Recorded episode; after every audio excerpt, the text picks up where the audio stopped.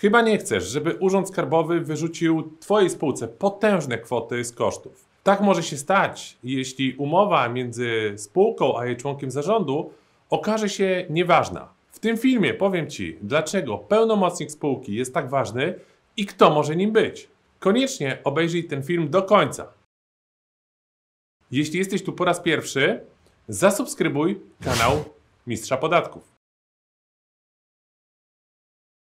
Z tego filmu dowiesz się, jaką partyzantkę uprawia wielu właścicieli spółek ZO, w jaki sposób prawidłowo zawrzeć umowę z członkiem zarządu, aby nie okazało się, że jest ona nieważna.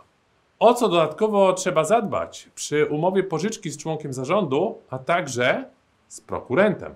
Czy pełnomocnik przyda się w jednoosobowej spółce ZO, w której ta sama osoba jest zarazem udziałowcem i członkiem zarządu? Czy drugi członek zarządu może być pełnomocnikiem?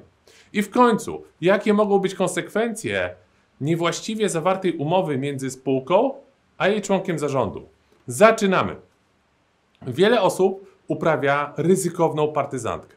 Oprócz zrozumienia, jak działa podwójne opodatkowanie oraz jak w legalny i bezpieczny sposób można wpłynąć na jego pomniejszenie, należy również poznać prawne aspekty związane z prowadzeniem spółki ZO.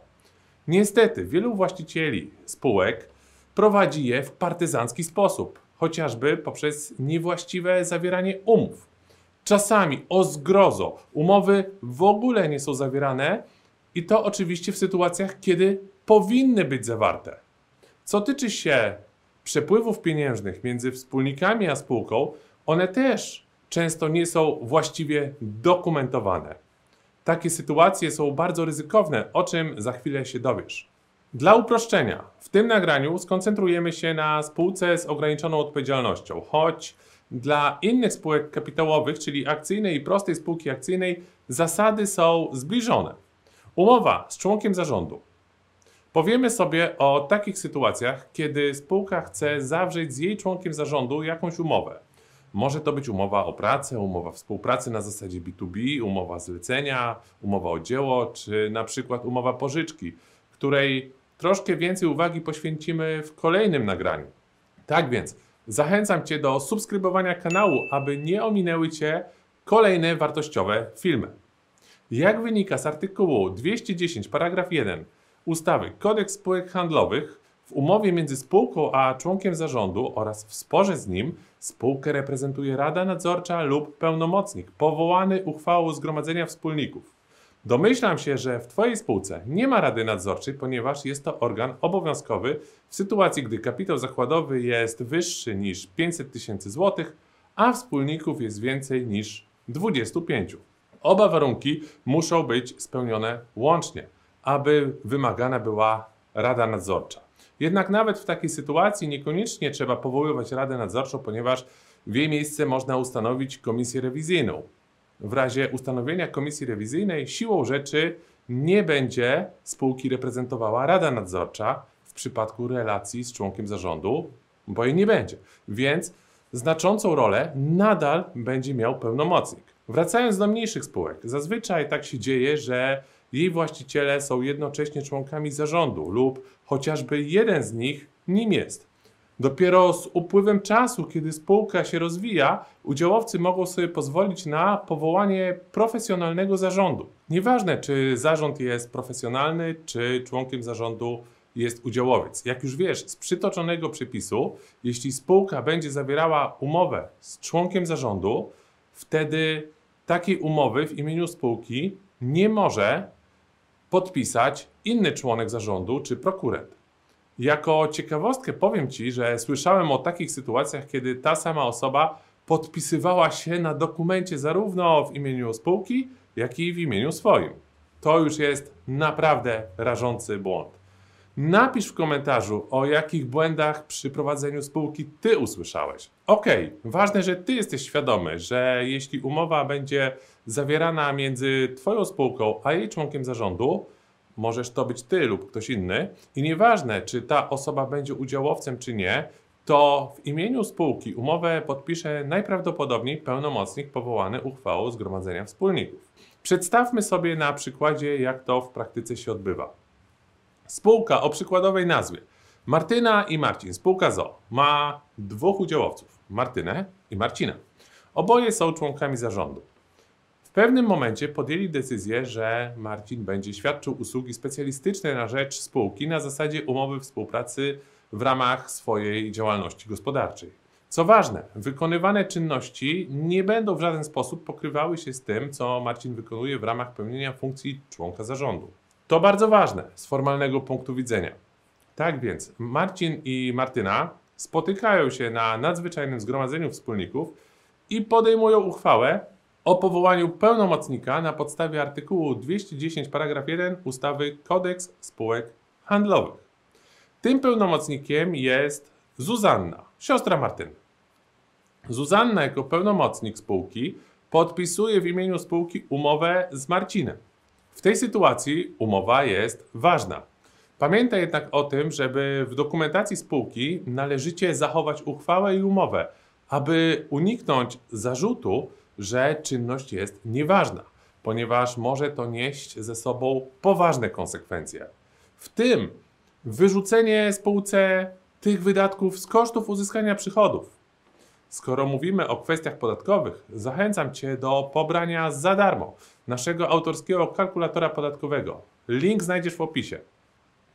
Umowa pożyczki z członkiem zarządu. Częstym błędem wielu właścicieli spółek jest zasilanie spółki pieniędzmi bez zadbania o odpowiednią dokumentację. W wielu przypadkach tak się dzieje, że realizowany jest po prostu przelew z konta wspólnika na rachunek spółki, bez żadnej umowy. Poza tym, że czynność jest nieważna, to przecież nie wiadomo, ile miałoby wynosić oprocentowanie, na jaki okres miałaby zostać udzielona pożyczka. Poza tym nie wiadomo, czy rzeczywiście to jest pożyczka, czy może jakaś inna czynność prawna.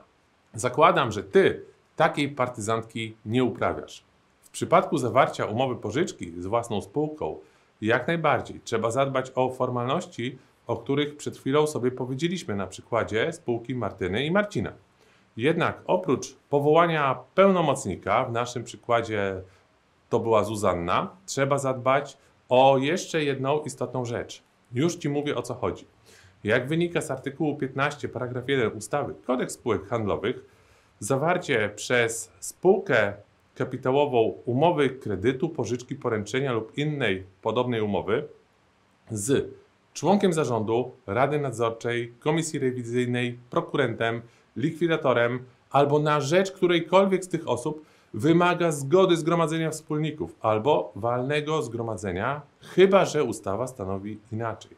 Posłuszmy się teraz drugim przykładem z udziałem tych samych bohaterów. Martyna udziela spółce pożyczki.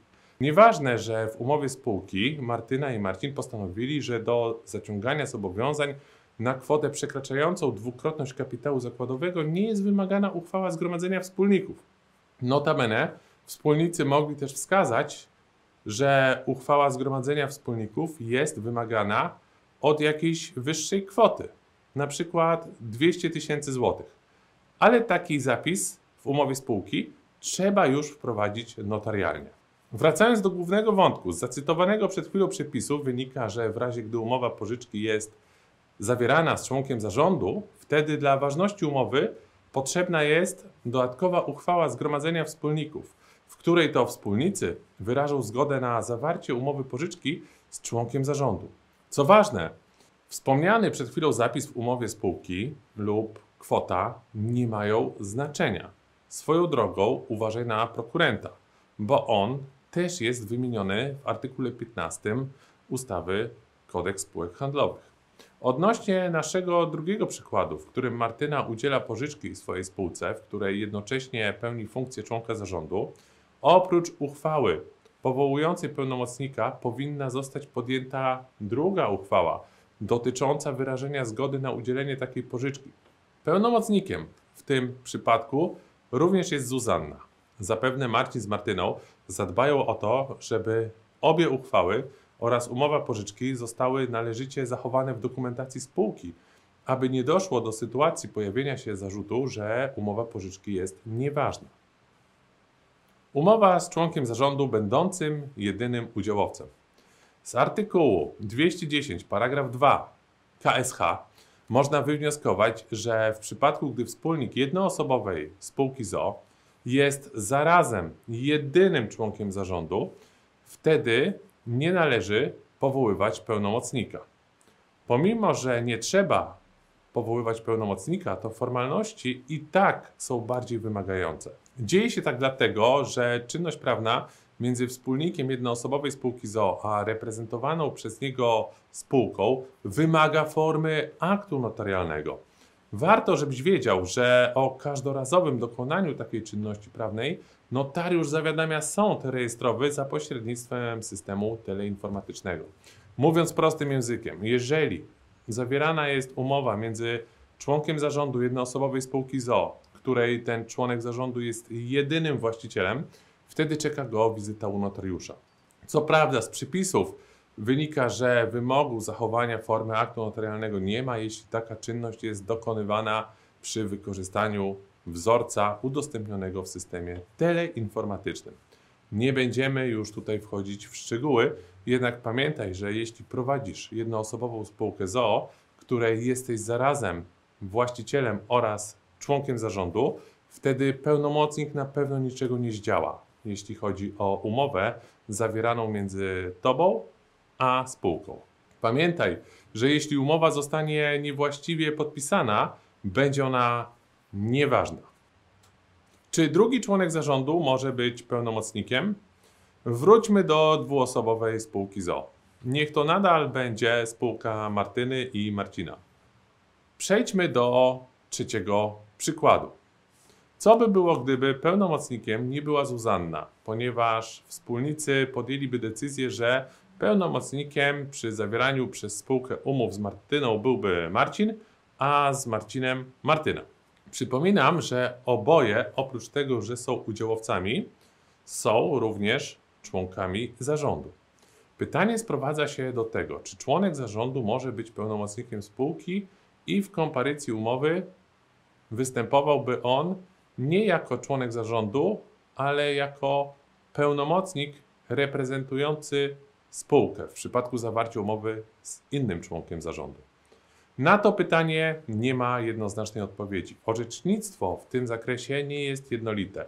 Jednak w tej sprawie stanowisko zajął Sąd Najwyższy i wskazał, że członek zarządu nie może reprezentować spółki przy zawieraniu umów z drugim członkiem zarządu. Tak jak wspomniałem, orzecznictwo w tej kwestii nie jest jednolite. Natomiast po co miałbyś tracić energię na ewentualne spory, gdyby organ podatkowy przy sprawdzaniu ważności umowy stanął na stanowisku wyrażonym przez Sąd Najwyższy? Zakładam, że Twoim celem jest rozwijanie biznesu, a nie uczestniczenie tym bardziej w niepotrzebnych sporach z organami podatkowymi. Aby skończyć omawianie trzeciego przykładu, Martyna i Marcin z powodów przed chwilą przytoczonych ostatecznie powołali na pełnomocnika Zuzannę. Jakie mogą być konsekwencje niewłaściwie zawartej umowy między spółką a jej członkiem zarządu? Jak już podkreśliłem w tym filmie, w przypadku zawarcia umowy między spółką a jej członkiem zarządu w niewłaściwy sposób, ta umowa jest po prostu nieważna. Sąd Najwyższy też wskazał, że świadczenia spełnione w efekcie wykonania nieważnej umowy trzeba traktować jako nienależne. Daj znać w komentarzu, czy Twoim zdaniem spełnienie nienależnych świadczeń jest działaniem na szkodę spółki. Odnośnie aspektów podatkowych, wypłacenie wynagrodzenia, czy na przykład odsetek z tytułu nieważnej umowy będzie wiązało się z wyrzuceniem spółce tych wydatków z kosztów uzyskania przychodów. Dziękuję Ci za obejrzenie tego nagrania, a teraz przejdź do opisu i kliknij link, aby odebrać nasz darmowy kalkulator. Pozdrawiam Cię serdecznie, Marek Golec.